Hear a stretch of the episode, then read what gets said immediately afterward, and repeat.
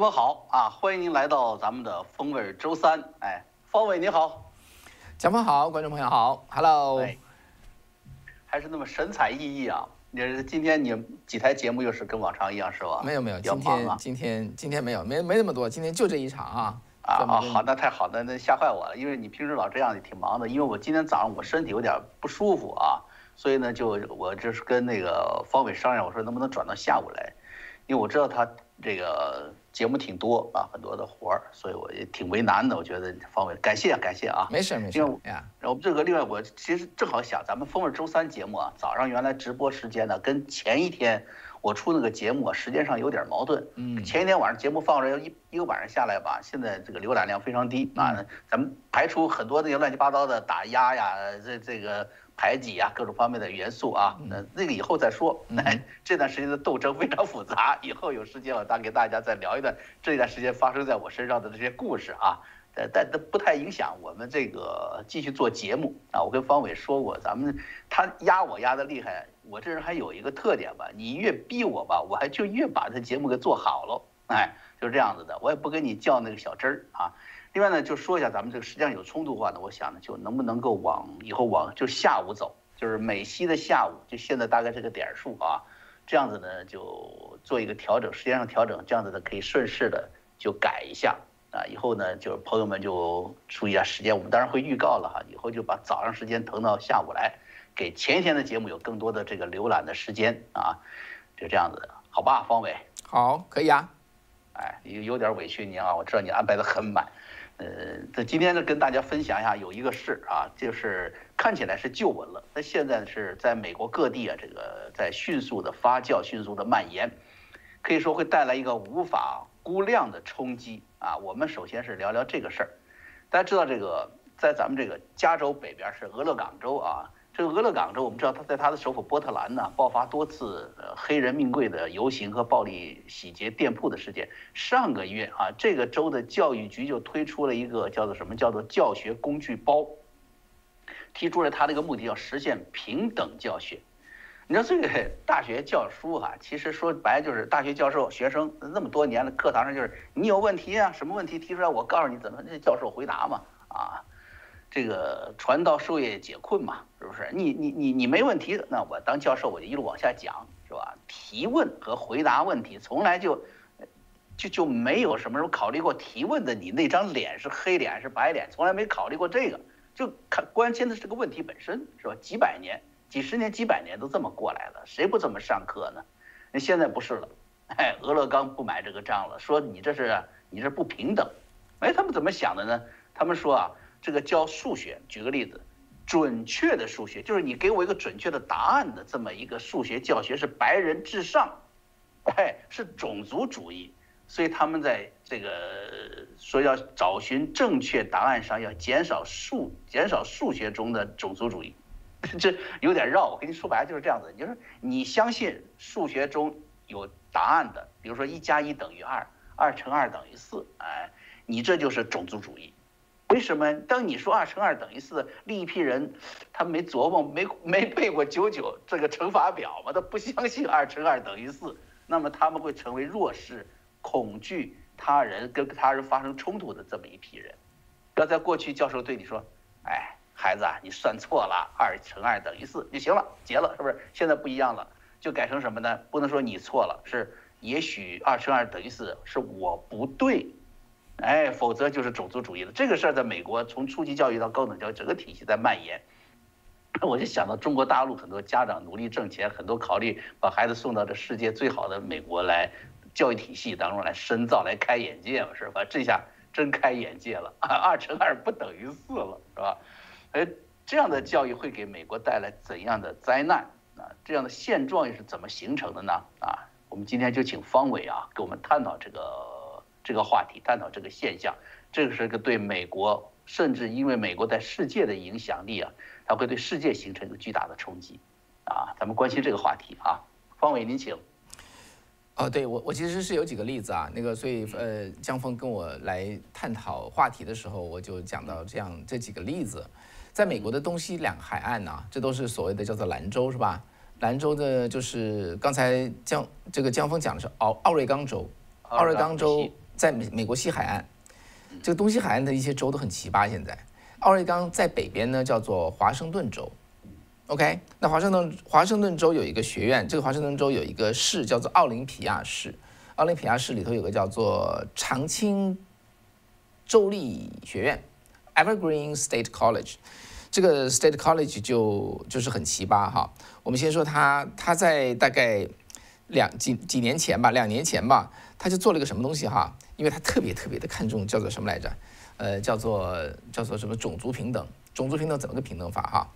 他先宣布了一个叫做四月十二号，这是一七年的，就是三年前哈，呃，四年前，三年半前宣立呃这这个宣布了一个叫做缺席日。什么叫缺席日呢？他说在这一天呢。我们这个长青学院的所有的非白人的员工都离开学校，什么意思呢？嗯，我们显示出你看，没有我们这个这些黑人呐，这些这些非白人，我们的力量所在，我们的这个价值所在，所以校园上就白人在那上呃上班，嗯，一年就挑那么一天哈，嗯，这一天累累死你累死你这帮兔崽子啊，就就这意思啊，四月十二号，兔崽子，他说。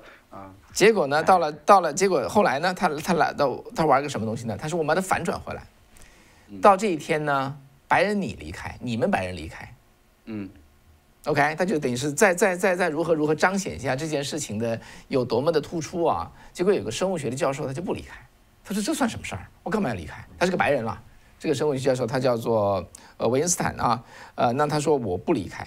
他就拒绝离开，并且他就写出一个公开的东西。他说：“关于这个事情，他说我希望跟跟大家有一个讨论，有个叫一个辩论。”结果就这么一件事儿，然后呢，他就被围攻，那就是学生哈，学生围攻啊，包括为他辩论的学生也被人家录像啊，呃，这个被威胁啊，总而言之是闹得很闹得很大。那当然了，作为结果，这是三年前的事儿哈，三四年前的事儿。作为结果呢，这个事情后来就闹到了全国的新闻上。那这个学这个学院第二年招生招生就招生就就是跌掉很多，很多人觉得这个这个学校是这么这这么奇怪哈，呃就不送孩子孩子去了，呃这是这么件事儿。那这这个学校呢，那最近又发生一个什么事儿呢？他再出出台一个新的一个一个东西，他发了一个通知，就是学校啊有的时候给学生一种叫做什么来着，就是叫做 tutor 哈，那家教就是就是就怎么讲资深的学生辅导这个呃辅导这个新学生。那么这里头呢，他就专门发了一个通知，他他有两个通知，其中通知这句话怎么说的？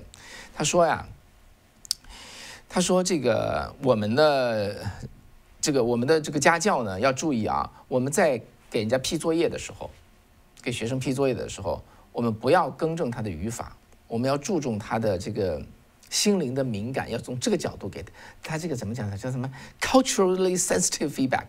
就是说他的文化敏感，就就这一点上给他一些反馈。总而言之，就是呵护他们呀。你们一定要不要觉得自己感觉难受啊？至于说你英文说的不好，英文写的错了，哦，我们不管，那个不重要，关键是能够能够让你们感觉舒服就好了。就在英文的这个很多，现在在美国有流行一个话叫做“玻璃心”，是吧？呃，那么其实在中国好像也这么说，是吧？玻璃心应该是个华人的话，它叫做哦，这这个这英文叫做什么叫雪花型啊？呃，叫做 snowflake。Snowflake，什么叫 Snowflake？这个心啊是个雪花做的，稍微有一点热度就融没了，所以一定要保护好这个雪花心。那么在中文应该叫做玻璃心，一碰就一碰就碎，是吧？就这么个意思。以这种保护他们的这个感受的角度，连语法都不用教了。那么这是这个 Evergreen College 的一件事儿。那么我们再把这个目光再转到美国东部，在新泽西啊，在这个新泽西州呢有一个很老的学校，这个这个学校叫做叫做。Rogers Rogers University，它是美国第三、第八老的学校。它以前的名字最早的名字叫做皇后学院，哈，Queen's College。它是新泽西的第二老的学院。在美国独立战争的时候，革命的时候，哈，它那个时候就已经是非常少数的在北美大陆殖民地被认证的，哈，被 charter 的认证的这么一个老学校。总而言之吧，两两百多年的老校。那么它的英文英文这个系呢，最近就在二零一二年首先成立了一个。一个委员会叫什么来着？叫做偏见、偏见、偏见防止啊，偏见意识和防止委员会。那么专门到处去让大家，你们要注意自自己对黑人的偏见呐，等等之类的。后来在弗洛弗洛伊德的事情出来之后呢，他们就开了一系列的会，在去年的六月份，那么就是推出了很多的办法哈。那么最近的一个引起。很大争议的一个办法是什么呢？他们就说，我们现在不光是要这个强调大家对这个这种族歧视的意识和防止，我们要改变文化，改变文化。他说的叫 cultural change，它不叫做文化革命哈，那叫做 cultural change。怎么个改？怎么个改变呢？呃，那么三前前两条当然还不稀罕哈，就专门这个学校的老师啊，都得教英文的老师都得上课，专门来。上这个如何这个防止种族歧视歧视啊，这个警察暴力啊，以及监狱改革呀，和这个黑名贵啊等等之类的课，你专门要学会了。第二呢，你要课堂你要保证你的课堂不是这个没有就是反种族歧视的课堂，这倒也算了。第三个就是我想讲的哈，他说呀，他说这个这个英文教学这是个英文系，大家知道英文系教就是英文语法对吧？最标准的英文语言。他说英文的语法不重要。我们重要的是呢，要因为语法如果强调正规的英文语法，会让那些英文不好的这些少数族裔的人呢，让他让他觉得让他觉得受到歧视。所以英文语法咱们咱们不要认真教。那么这是他的一个一个一个说法哈。然后他就说，如果鼓励大家去好好学语法的话。那么呢，就会让他们会在，就是说我们这么说，他说不要鼓励大家认真学语法，要让他们在各种细小的跟种族相关的情况下，要让他们觉得自己被怎么讲呢？叫赋权吧，这个叫 empower，这个这个词很难翻哈，让他们觉得就是让他们强壮，敢就是说白了就是让他们敢说话，敢造反。但是语言你用的不对，那没关系。英文系说你语言英文学的不好没有关系。那么。这这这再说起一个事情呢，那就是这是美国大学写作和交流协会，那么这是一个叫做 Conference on College Composition and Communication，他在网站上去年七月份发了个公报，这个公报怎么说哈？这公告说他要求美国的教师停止使用学术语言和标准英语，因为这为什么呢？因为这是白人的主流英语，这表现的是白人的语言霸权。OK。他要这个老师在大学课堂上要教黑人英语，要树立黑人的，就是能够我我我我不知道黑人英语是什么哈，这个我得找机会再去学一学，下次跟大家报告。那么所有这些事情在美国的大学里头，就是我刚才举的是三个例子嘛，再加上江峰就四个例子了。那么不断的出现这种所谓的以尊重黑人为名，说大家不用把英语学好。不用把语法学好，反正只要说政治正确就没问题。所以我这里头呢，我其实前天给大家做了一个在英文节目中我讲的这个这个事情，然后就就在讲的一个老话题。呃，在座的很多的观众朋友可能都觉得是不是太太熟了哈？我就非常简简简单几段话讲一讲。当初呢，这个在一九七三年的时候，在中国出了那么一个奇葩，这个人叫张铁生哈。对，江峰怎么样？张铁生对东北铁岭的嘛。啊，对，但是张张铁生呢，他是一个下乡的知青哈。然后在一个东北的一个县里的农村里头当个生产队队长，结果七三年那个时候，七零年就开始要要走搞工农兵学员是吧？因为这个六七年大学停止招生之后，就一直没有大学生进去，没有大学生出来。那最后想想看还是不还是不行啊？怎么办呢？那就七零年开始恢复大学招生，不是考试啊，不是不是正规的大学高考，而是说呢叫做群众推荐、领导批准和学校审核。群众推荐、领导批准和学校审核，这样你就可以去。这种人叫做工农兵学员。那这个意思就是说什么叫群众推荐？那就是叫做什么来着？嗯，最，呃，最怎么讲呢？说白了，就最最政治正确的嘛。最政治正确的人，那把他推荐上上大学，不管你会不会。但是呢，毕竟还是有那么一个非常非常简单的一个一个一个一个一个考试，呃，主体是群众推荐。结果这个张铁生呢，他就。他因为什么缘故，他就他就错过那日子。本来给了他三个星期复习，结果他就他就没复习。结果临时领导头大概前一天才知道这事儿，然后匆匆赶去。赶去之后呢，他那个物理化学呢，他就，呃，他答不出题来嘛，对不对？他就在那个卷子后面就写了一篇写写写写了一封信。那么写了封信呢，就说我呢在乡下种田，我每天工作是多少十六还是十八小时哈？那我根本就没有时间准备这些考试。那些什么矫揉造作的哈，真真真准备大学考试的人，他们他们跟我比，就那意思就是哪有我革命啊？我天天在农村里种田有错吗？像我这样的人不能上大学吗？就这意思哈。结果完了之后呢，被共产党找到了，把他的这篇这封信登到那个那个人民日报上，写个标题叫“大学门为谁开”。那么张铁生就这么进了大学，是吧？叫做白卷英雄。白卷英雄。他那个卷子是物理化学哈，物理化学得了六分，他不其实不是白卷，他得了六分。一百分得了六分，不是零分哈。他努力回答得了六分，但张铁生这个人后来好像都挺会做生意的啊，这次咱们不说了，那我们说的是那个行为。结果后来呢，再进到在反正是在这个文革中吧，就是后来还当当官儿哈，当大官儿。呃，后来四人帮倒台之后呢，他也去蹲了，抓了他蹲了十五年监牢。我说的这个意思就是说，我跟老我跟老美说啊，我跟这些老美说，那个工农兵大学那个还有一个有名人物呢，从陕西的农村里跑过来，一身被虱子咬的都是包。跑到北京来考了大学了，他就是现在的中央领导人习近平，哦，是吧？也是同样的时期嘛，所以这是一个特殊的时期了，啊。嗯，你请继续。对对，所以我所以这个大家想想看哈，张铁生怎么进去的？很简单，政治正确嘛，对不对？我只要脚下脚下是泥巴，一手是老茧，我我我会不会这个物理化学？会不会这个中文？会不会会的数学？的没有英文哈。都没有关系，这种人一定上大学。嗯，当然了，文革折腾了这么多年，我们都知道，文革的结果是用共共产党自己的话说，叫做把国民经济到了崩溃的边缘，什么都不行了，最后回头来，再从头来，这个叫做尊重什么？尊重科学哈，再老老实实恢复高考，这是中国折腾的事儿。这些事儿呢，美国人都不知道，我觉得美国人都不知道这些事情呢，在美国再一个个出现。我们刚才说了哈，这些说英语讲不好没有关系。你只要是你只要是黑人就行了，那么你只要在这个黑命贵上、种族歧视上这种，呃，你能站稳、站清楚就行了。你只要高喊着这个黑命贵的这个口号就行了。那么作为结果，大家想想看哈，在某一天，这个白人都得离开校园，别人都得在这儿。以种族平等的角度，现在白人成了罪，大家想想看是不是这样子？就白人成了罪。那么，因为这个这件事情呢，我觉得在两年前、两三年前还能出现这样的争议。我觉得到现在，我跟你讲，现在争议这种争议的，你都很难去变成全国性的这个版面了，因为整个媒体已经已经赤手这这这赤膊上阵来拱这些东西了。所以呢，就是这就是我说的，呃，用以前以前在中国大陆有句话叫做“您要社会主义的草，不要资本主义的苗”，是吧？我们知道种庄稼那个草可结不出什么东西来，那个那个庄稼那个苗才行。可是当初的在中共的治下的中国，叫做资本主义的这个社会主义的草，我要也强过资本主义的苗。那现在我要换句话说，这叫什么来着？这叫做宁可要黑命贵的草，也不要传统美国的苗，是不是这样子？嗯，大家自己想想看啊，我们自己想想看。是。对，实际上这个您刚才提到的这个媒体，在那个年代还在把它作为一个全国性的一个大文章拿出来刊发哈，现在都已经是蜂拥而上，因为现在似乎又形成一个巨大的回潮。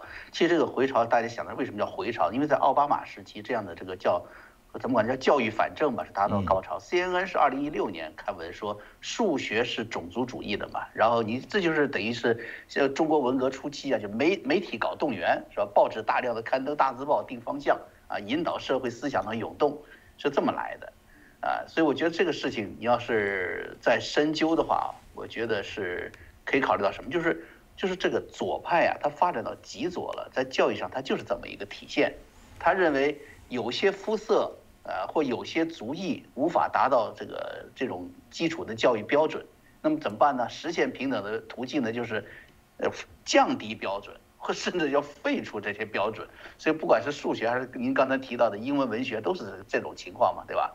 其实我们仔细想想，这个就是来自于这个 progressive 他们这种思想，其实本来他的内心深处就有某些族裔智力水平不足，是不是有这样的潜台词？嗯，不然他不会这么想嘛，是吧？实际上左派的骨子里是有人有高人一等的，有人是低人一等的歧视的。对吧？其实要照川普、照保守主义那种想法呢，我就是个大学教授，我告诉你就是二乘二等于四，告诉你的就是这么一个基本的一个道理，对吧？所以我觉得你像要再想想，就是进入文明历史以来，人类是很清楚，消除野蛮、消除落后的方法就是加强教育。你什么时候发展到了说降低文明的程度，来让野蛮落后显得没有那么野蛮落后呢？是这这就等于那个就是这大清朝的义和团的权重了嘛？是不是？呃，砍倒电线杆，扒了火车道，就 是你到下一步，你你是消灭文明自己不落后嘛？你下一步一定是叫做烧了毛子楼，这个叫灭了耶稣教，啊，杀了东洋鬼，暂跟大清闹，是吧？你下一步一定是什么？就是消灭信仰，甚至来消灭。自己的政府，啊我觉得这种这种趋势挺可怕的。在你想，这个美国是在人类文明的所谓现代文明的高点吧，西方自由世界的灯塔在这出现了。但是我想呢，尽管这种现象存在这，我倒是想想提醒大家擦亮眼睛。这种啊，刚才方伟和我提到咱们提到这种案例啊，这种事情，这种甚至是一种趋势，这种对文明的反动，对普世价值的摧残。并不来自于民主世界本身，啊，这种思想它是一种病毒，啊，是一个来自于与左派同源的共产主义的侵蚀，然后他反过来污蔑说：“你看你们美国那么黑暗，你们搞的大学太坏了，是不是？”呃，这就是这一点，请大家一定要认清，是吧？它是病毒，而不是这个民主世界的自身的一个问题，啊，甚至包括黑人兄弟在内的少数族裔啊。呃，我希望是能够看到，就是什么呢？就是共产主义的这种，就是拉一派打一派，就阶级斗争啊，最后一定会什么？一定会对他们曾经利用过的，不管你是团体啊，甚至是呃某个特定的阶级，会对你下手的，他最后会把你打倒的。那那时候摧毁的就不只是像这个常青藤啊，或者是卢格斯这样子优秀的学区那些优秀的学校了，是吧？我觉得就不要忘记乔治奥威尔农。叫动物农庄嘛，有一句话叫说，呃，那那不是那个通过革命当了领导的那头猪是吧？说了动物一律平等啊，最后呢，但是有些动物比其他动物更加平等，是吧？就就大家不要忘记这样的话，历史的荒唐会一幕幕的这个重现，是吧？那我们现在就说说对，我加一句，我加一句哈。我觉得现在发生的这些事情，刚才说的这几件事情呢，在美国对很多的美国人来说呢，好像是新鲜事儿。他觉得因为对方很强势啊，对不对？你说这个这个这个白人语言是霸权呢？那那那那是吗？他在那个是吗的情况下，他就不讲话了，因为他没见过。可是呢，我觉得我们有这个责任，要跟他讲清楚所有这些伎俩，这葫芦里葫芦里到底卖的是什么药？这就是共产主义典型的伎俩，在文化大革命的时候已经是。淋漓尽致地展现出来了，同样的基因驱使着这些美国版的共产主义重新把它演出来，因为我们已经等于是就像这个疫情这个疫苗一样，我们已经免疫过了，我们知道这个事儿，所以我们碰到这个事情，第一呢，我觉得作为我家长的我们，我们是家长，我们一定要讲话，我们不能让他这样这样对待学校。那么同时呢，对，我们要跟美国人讲，要跟他讲清楚，我们的邻居，从我们的邻居、别的家长到家长会啊，这个这个，呃，PTO 啊，这个家长会开会呢，我们得得都得去呃这个跟家长说，呃，PTC 是吧？对，要跟他讲清楚，在中国发生了什么，同样的事情在这里发生，大家不能在错愕之下往后退三步就看着它发生，因为你看着它发生，它就会就变成了一种现实，这种现实是有压迫感的，导致更多人不敢讲话，所以我还是一再说，在这种。呃，问题的有问题的这个这个迹象刚刚显出来的时候，就要大声讲话，speak up and speak out，就你要讲话，你要声音讲得很大，你才能抑制住抑制住他。做在美国做的共产主义的荒唐事，共产党版的荒唐事，应该步步都很艰难，这样他才不敢轻易出手。嗯，否则就真的随便的，就随便就开车横冲直撞啊，大家都很错愕，站在旁边看他撞，撞到最后就成了横冲直撞，是一个这个社会的主流了。那哪能这样呢？对不对？所以我觉得直接跟我们有关系吧，这是我的一点补充。对，说的这个 speak up, speak out 非常重要啊。像我们这种个子矮的，还要 stand up，更重要是吧？是一个姿态啊。脚下还说了这么美国教育这么一个荒唐事儿呢，其实呃，同样的荒唐事儿也发生在在发生在 大洋的另外一头啊，在发生在。这个中国香港，哎，我是想今天趁着机会来说说香港的情况啊，因为是十一号那个人大已经通过了所谓叫修改，呃，叫什么是修修改选举制度意见，是不是那个决定啊？那么零票弃权嘛，哦，一票弃权嘛，全票通过了，是吧？那么这次呢是国务院港澳办那个张晓明，原来是。原撤回到北京去了，但是还继续担任副主任嘛啊，再加上中联办主任骆惠宁，再加上人大法工委的一个副主任啊，要想不起他的名字来了，就是他是昨天啊就到香港的，就召开这个，呃前天了啊，召开座谈会，听取所谓叫香港人士的意见，呃据说这种座谈会要就是要连搞三天啊，总共加起来听一千多人的意见。其实这这这多此一举嘛，说你那边都已经举手通过了，然后你到这边来开座谈会，那实际上就不是来来提让让你们提意见的是吧？他也没准备来收集你们的意见，就是来听听什么？第一个听建制派山呼万岁啊，喊声是不是呃震天啊？如果有可能呢，也可以观察一下非建制派反对声浪有多大，哎，也就是说呢，观察一下香港的这个社会反弹。呃，这个事儿呢，就是说对香港来说是冲击，是再再一次的一个冲击了，倒退几十年了。这个事儿呢，咱们就今天咱继续再把作为第二个话题来谈一谈。方伟，您先谈谈这个事儿有多荒唐，对香港有什么样的一个影响，好吗？对，其实我昨天晚上在看这个，看这个讲谈，就研究这个话题的时候啊，我我试图我试图带着一个好奇心啊，因为香港是一个法治健全的。然后，就算基本法不是那么完美，但是基本上还是白纸黑黑字写在那儿的嘛，对吧？对。那然后呢，香港又是叫做万众一心反对中共的这种时候，我知道他是他把他想把香港拿到手里来，对他来说，因为全是他定规矩，对吧？他他肯定是没问题的。但我还是很好奇他怎么去做这个事儿，我就还是他怎么能把这么硬是人家万众一心反他的一个一个城市现有的规则怎么去改动它？呃，简单说，我就几点几点体会。第一点呢，就是首先，当然了，一九年对不对？他的区议会选举是大败，中共的建制派的人是大败。二零年呢，他就耍赖，他就我我不选了，我推迟。这个现在是二一年，对不对？二一年就改游戏规则，说白了就是比赛赢不了就改规则，是怎么对自己有利怎么来。然后呢，反正这里头讲了一些细节吧，我觉得江峰待会儿再再讲。总而言之就是，哎呀，你说无耻啊，这这这这这。反正一个个讲吧，细细节的讲。我想讲一些大大的一些我我我的一些体会哈。嗯，我们知道这个，我还是那句话哈，出来混，欠了是要还的。对，当初呢，我觉得毛泽东呢，他见了尼克松之后，他就在那真的是在那装傻，装傻来骗这个这个美国总统的对就是中中共的重新的支持。到了邓小平的时候呢，他也知道叫做韬光养晦，是吧？戴个牛仔帽，跑到德州来戴个牛仔帽。那么显得非常的叫做什么呢？天真啊，呃，非常的友好啊，非常的甚至甚至有点幽默，让美国人一下就喜欢上了中国哈。他那时候他分不清啊，所以在很长时间内，中共的公关是做得很不错的，美国人都对中国的传统文化哈、历史那悠久的历史带有天然的好感，再加上这些韬光养晦，这些中共的装傻，那么真的是骗了美国几十年。那么到了现在呢，已经说要要要展现霸权了啊，原形毕露了。原形毕露，他做的所有的事情，包括在香港的事情，我觉得出来混都是要还的。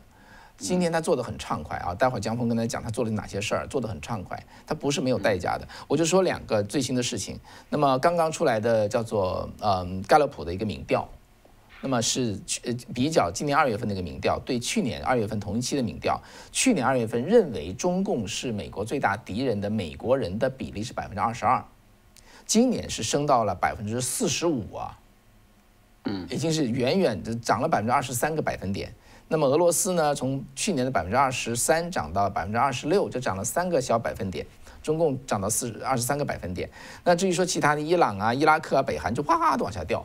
所以现在现在大家的眼光基本上就是美国人的眼光看的就是中共，因为美国呢毕竟是还是一个整个国家的这个民民意啊。它其实会左右它的这个政治政治政政治策政治政策，所以呢，无论当然这里头，它这个盖勒普分析的最大的问题就是那个疫情，就是等于是中共的这样一个把病毒甩给美国，甩给全世界哈，然后加上它的隐瞒，造成非常大的反感。其次呢，这个中美贸易，呃，以及对这个伊斯兰这个新疆的人的迫害，还有就是对香港的干扰。那么还有其他的南中国海等等之类的。另外一件事情就是就是这昨天嘛，昨天还是今天？昨天。那么这个美国现在外交部长和国防部长都在美国哈，的国务卿和国防部长在美国。呃，日美两国的防长和外长就发表了个联合声明。嗯，在日本。对，在日本。对，然后措辞非常严严厉哈。那这些措辞对于美国人来说，看看也觉得没啥稀罕的。关键是对日本，因为日本一向是讲话都非常的策略，非常的微妙，非常的有外交辞令。他从来不讲狠话，那么他和美国人联署的这个东西，就讲的话就很狠，就不是很狠，就是很坚定、很坚决。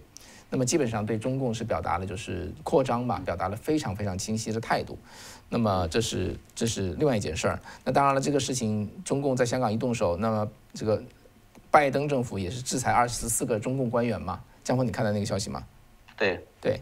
所以呢，基本上我觉得这就是外面的反应。这些反应呢，我觉得中共在香港做的所有这些事情，签了一个国际公约，然后公然撕毁，然后就是现在等于是一个公然入侵，等于说我在入侵一个自由的自由的土地，公然入侵颠覆它。虽然我想到现在这个样子，现在的美国他不会去采取多么严厉的措施，但是每个人都看着，每个人都记着。最终这些事情都会形成反作用力，再回到中共身上去。我觉得大家就拭目以待吧，这就是我的一点看法。对，您刚才说的这个对中共的这个制裁，实际上是来自于就是，呃，人家说是不是拜登时期了，这个外交政策走向呢？它依然保持一种强硬的。我们可以这么去解读，的确是的。包括布林肯和国防部长在日本的这次的表态啊，可以清晰的看到啊，整个的这种敌对态势是非常啊严的。那么第二点呢，是一个谈到是什么？就是您刚才提到这个二十四名制裁啊，这个这种这个名单呢，早就有，嗯，它早就有，只不过是什么时候拿出第几号方案、几号名单出来？这个是在就是香港的整个的民主法案的支支持香港民主法案这个出台之后。嗯，就已经开始制定这一条了。由美国国务院当时的国务卿是这个蓬佩奥啊，在他们的这个领导之下制定的一个完整的一个方案。这个方案会交到这个财政部，由美国财政部来执行，啊，对他们实施这个具体的制裁打击。所以这一点呢，可以看出来呢，这也是川普时期的一个整个对香港的一个呃强硬的一个这个呃一个态势的一个延续。也可以看到，就是现在目前来说，拜登政府对。这个中共来说呢，他也没有办法说是因为某些原因就会突然放软，啊，他在很多方面可以放软，但是在香港、台湾和新疆问题上，他并不能够放得太软，哎，毕竟这个咱们知道，这个民主党后面的很多金主啊，也是，呃，长期受到了这个包括啊知识产权的侵夺呀，各方面的一些这些伤害，嗯，对中共的这种各方面的这种反击的态度也是比较坚决的。啊，这是可以看到的两点啊。那么，就是至于就是您刚才说的这个，为什么他敢这时候下手，而且敢就这么对自由社会的这么一种入侵呢？我觉得还是整个中共政权的当局，它有个巨大的一个对自己呃实力增长的一个误判，觉得自己特牛，是吧？另外一个是对国际形势的这一个误判。包括就是什么呢？通过中共一年来对中共他自己内部政治的把控。和对世界形势这个判断，决定了这次在两会啊改变，包括香港立法会在内的这个选举制度。因为他很清楚，这个改革像您刚才说的，出来会是要还的嘛，对不对？所以他就想谁来跟他催债，他要不要还？他首先想的还不是说对人民、对自己的子民们怎么去还，他想到的是有没有欧美国家对他做出相应的措施啊，他能承担起来自美国和欧盟的制裁。这样子的话呢，承担得起他就敢干，哎，是这么一个判断基础吧。那么关于这个具体的这些方案，你刚才说了有座谈会嘛？既然有连续三天的座谈会，所以他要跟那个参加座谈会的这些人士说，我们这次准备怎么办？怎么办？怎么办？他把具体的东西拿出来，大家才能知道有个谈的东西嘛，是吧？不能光嗑瓜子儿啊。所以我们先看这个变化哈。第一个，它这个关键点是选举委员会的变化。首先，选举委员会就是人员上从一千两百名成员增加到了一千五百名，呃，第二个变化是四个，原来是四个界别，呃，变成了五个界别。这个一说呢，就是我们前段时间了解这个美国这个大选情况的朋友们就就就就就知道了，这现象因为在美国大选之前，方伟啊给大家介绍过很多了，就是特别是其中关于最高法院，民主党当时不是要搞一个叫做 Packed Court 吗？叫填塞法院嘛，这就是如出一辙，是吧？最高法院九名大法官，呃，五个是这个比较倾向于有保守保保守倾向的，民主党呢就把它变成十三个人，多塞进去四个自由派的，达到重新制定平衡这个目的，对吧？那么这次呢，香港就是这样子的，一千二百人变成一千五百人，多出来的三百人。就得是什么？就得是北京信任的人。那怎么又体现这个信任呢？他就增加了一个界别，这个界别就是第五界别了，就是全国性团体的香港成员代表在这里汇聚成第五个界别。哪些全国性团体呢？那个全国妇联啊，全国青年联合会、青联啊，中华这个这个总联合会啊，然后这个什么工商。全是这些，就是什么？咱们说是中共的，等于是政府组织啊，你一听知道了，你参加这样的政府组织，你就是党的人嘛，是不是？因为这些组织本身就是党组织，那就很符合爱国者治党的要求了，啊，所以这个是最大的一个变化，人员的变化和界别的变化，通过界别的会变化，把增加的人数全部归纳于这个服从，呃，这个亲北京的这一边，啊，这这实际上就是把这个啊，就是把这个。泛民主派的力量相对来说就减弱了很多嘛，是吧？呃，这样子民主派阵营在选举委员会的比例就会就会减少嘛，啊，有利于建制派的阵营嘛，是吧？你这个，所以大家看出来，这也其实就是等于什么？这个就根本不是香港人选出来的议员在议会将代表香港了，是吧？很糟糕。另外还有一个就是第三界别的组成也有调整，这个第三界别的里面有一个传统上是是。可以说是民主派阵营控制的一个一个界吧，一个分界叫什么叫社会服务？咱们知道在香港啊，这个这个界别，这个社会服务啊，它是什么呢？它主要就是大量的社会义工在这里工作。这个它因为是公民社会啊，香港是个非常成熟的公民社会，很多人呢就是说啊，生活啊工作相对稳定以后，他就愿意去为社会去做贡献，不拿钱啊。这个做这个事儿的是就是香港本土。啊，它有很多的这个很强的本土色彩，但是它现在这个叫做社会服务界要变成什么呢？要变成基层部门。那你听这名字就知道了，什么是基层部门？就是政府委任了嘛，是吧？所以看起来虽然都是在香港是做做基层工作的，但是身份立马就改变了，由本土色彩浓厚的义工呢，变成了政府委任的这些基层的干部了。啊，另外还有就是新增候选人资格审查委员会，那这个。资格审查委员会就是决定谁有资格来参选行政长官的。咱们知道这个，原来基本法里面也规定也有关于这个，就是行政长官之后你选出来了，你要到北京去，然后由北京由全国人大要就给你认可一下，是吧？他要走这个过场。那么这次这港区全国人大就是这个代表谭耀宗啊，他就透露说，人大常委会会成立秘书处。协助审查委员会委员资格，什么叫协助？就是他说了算，反 正是吧？那么谁能就等于是什么？就得决定了谁能参加比赛的资格了。对我加一句好不好？嗯，江峰，这个资格审查委员会现在说的话就是不清不楚的，但是他们来审查谁能参选。对我给翻译一个话，这就是中共党委吧？这个资格审查委员会就是中共党委而已。所以呀。对他完全是用北京来指派嘛，是不是协助审查？协助审查委员会的成员再由这由他们通过了这些成员来审查谁参加比赛，所以就知道了谁能参加比赛呢？北京认定一下，他原来是有你知道吧？他原来是有顾虑的。你万一真的是香港，你你搞不懂的这个，这次包括反送中嘛，北京包括中南海，包括习近平都觉得他们自己情报有误嘛。怎么觉得都能把控把控？怎么人上街越来越多呢？怎么事儿越闹越狠呢？越闹越凶呢？所以他知道这里面出了出了问题的，有很多事情是他们失控的，啊，是有他们失控的。这因为涉及到中共有很多的党内利益集团的斗争的问题啊，所以那真的要摆到了面上，就像二零一九年最后区议会这个结果一出来，泛民主派大胜的情况一出来，北京就彻底就没面子了，完全没面子了，是不是？所以呢，他也考虑到，你不能让他一个他不乐意看到的这么一个结果出现啊！你你送一个他根本不喜欢的人送到北京去，让他接受，那他很没面子嘛。他批是不批，国际上都会有意见。所以干脆就在你们比赛之前，哎，就把我不愿意看到的参选的队员呢，全给你淘汰掉。那这么个意思，你知道吧？另外呢，行政长官候选人提名这个门槛也变高了，啊，需要获得选举委员会不少于八分之一。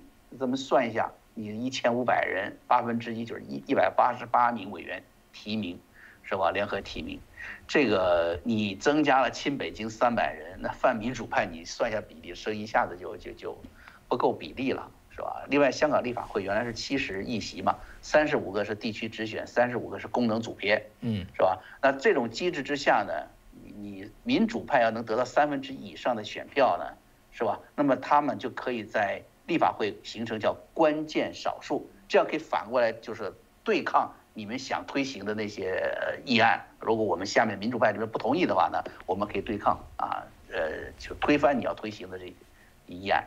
但现在呢，实际上就是两种方案在酝酿改变这种结构了。你原来七十人三十五这边三十五那边搞的是个平衡，现在不是，哎，现在是怎么样？一种就是什么叫直选，功能级别再加上一个选举委员会。刚才说的北京定的这一批人，那那这样子的话，你就得双方都得压压一些人数了吧，对不对？那好，那七十人不定不不变的话，你三十这边三十那边是不是十个人给选举委员会？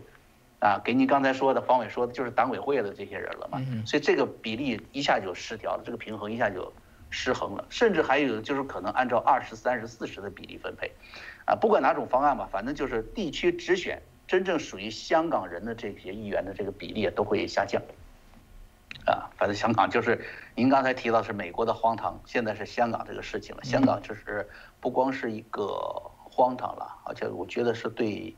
呃，香港民众来说呀，是不容乐观，甚至说是可以说是是残酷的嘛，对吧？是。您刚才提到了二零一九年的这个区议会选举，对于泛民主派呢，这是是一个叫漂亮的收官啊。当时我还有一个评论，我说哎，我我还挺那个抱希望的，我说这个以后就是街头斗争减少了，可以增加议会斗争了啊。我们希望看到那个大家香港人展露他们的政治智慧呢。现在一看呐，你还什么政治智慧，直接一棍子打懵了，你知道吧？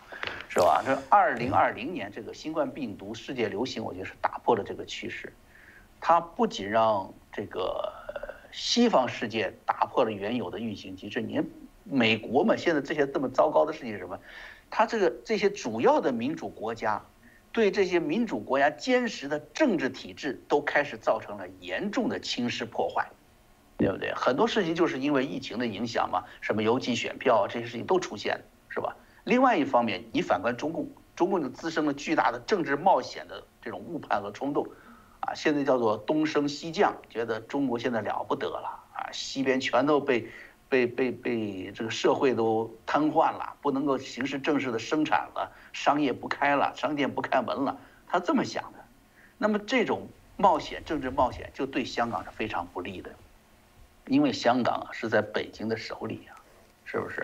原来香港能依靠的是什么呢？就是第一个是自身百年积累的财富和生产这个财富的社会机制、法律机制啊，和这些人才的供给。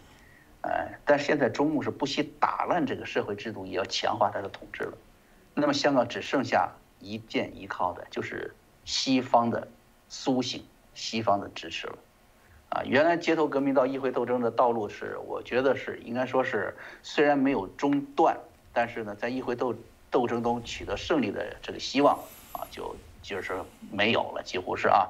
那么，但是残留的议会斗争，我现在就今天想说这个，就是这个残留的议会斗争依然要继续，香港人一样依然要抗争。尽管北京已经把这个斗争的这个民主力量啊，可以说是真正热爱香港的力量，让他们取胜的这个游戏规则给给改了。等于彻底破坏了这个游戏规则了，啊！我想起当时那个中国乒乓球队，中国乒乓球挺牛的嘛，但是中国乒乓球在国际乒乓球协乒乓这个球协会是是没有没有成员的啊，所以呢，乒乓球协呢就看着看你中国乒乓球队打短冰块厉害，哎，他给你改规则，把球拍给改了啊，改成平面球拍，你不能产凸面，凸面快嘛，反反正他就改你的游戏规则。一点点的改，一点点的改。后来中国乒中国这个乒乓球，他自己那些是天才多嘛，他你那边改规则，他不断的这个反抗，不断的不断的出现新的战术，新的这些天才来抗争。其实现在香港也是这样，他把你的游戏规则变化，只要你这个人才还在，你的人心还在，你拼搏的那份力量还在，你就可以坚持下去，是吧？而且你还必须坚持，因为只有继续这种这种斗争，你才会让。现在香港很多的政治难民已经漂流到全世界，到英国、到加拿大、到澳大利亚的，甚至到美国的都很多了。你会让这些漂流到整个世界的香港的政治难民，让整个的西方世界可以继续支持香港正义的存在，也可以让西方世界一直受到这个受到鼓舞吧，啊，而且可以什么呢？就像刚才方伟介绍的，一个新的一个二十四四人的这个制裁名单就可以拿出来了。就因为你们的斗争遭受的打压而相应对中共发起制裁，你们要不斗争了，没有矛盾了，那中共已经一帆风顺了，那西方也就不会再拿出什么制裁的这个棒子来了。更重要是什么？在香港的这个这个继续民主斗争啊，这个会让中共感到恐惧的，不是你们感到害怕，是中共感到害怕。他统治了七十年，无所不胜、无往不胜的征服了整个大陆的手段，在香港不好用了。而且你们会继续的鼓励台湾，啊，也会鼓励我们勇敢的香港人的后代，继续做一名不愿接受共产殖民的真正的香港人。啊，我觉得我这今天这个想法吧，再说说香港的这个议会的事儿呢，就是谈谈我个人的一些想法和感受。嗯啊。对，我也补充一下，呃，江峰，我觉得现在真的是面临的是两条战线，一个是就是中中共，中共在香港以及在各个方面，包括西方社会，它所推进的这么一个攻势；第二个呢，就是我们没有期待的哈，就是当然其实也是期待之中的，包括在美国、在欧洲的这种隐性的共产主义抬头。那么现在是两条战线，正在香港发生的一切，我觉得就是一个课堂，仍然是一个课堂。我对整个局势哈，我我我我我我说实话，我觉得在近期内会。其实会很低迷，但是整体上我仍然是乐观的，因为在中共在香港做的一切事情，就是在给全世界上一堂课，让大家看清楚，你大家看清楚了，他在众目睽睽之下，他所采取的手法，他所做的事情，那么连藏都不用藏，大家让大家就是看清楚中共到底是什么货色，将来你如何跟他打交道。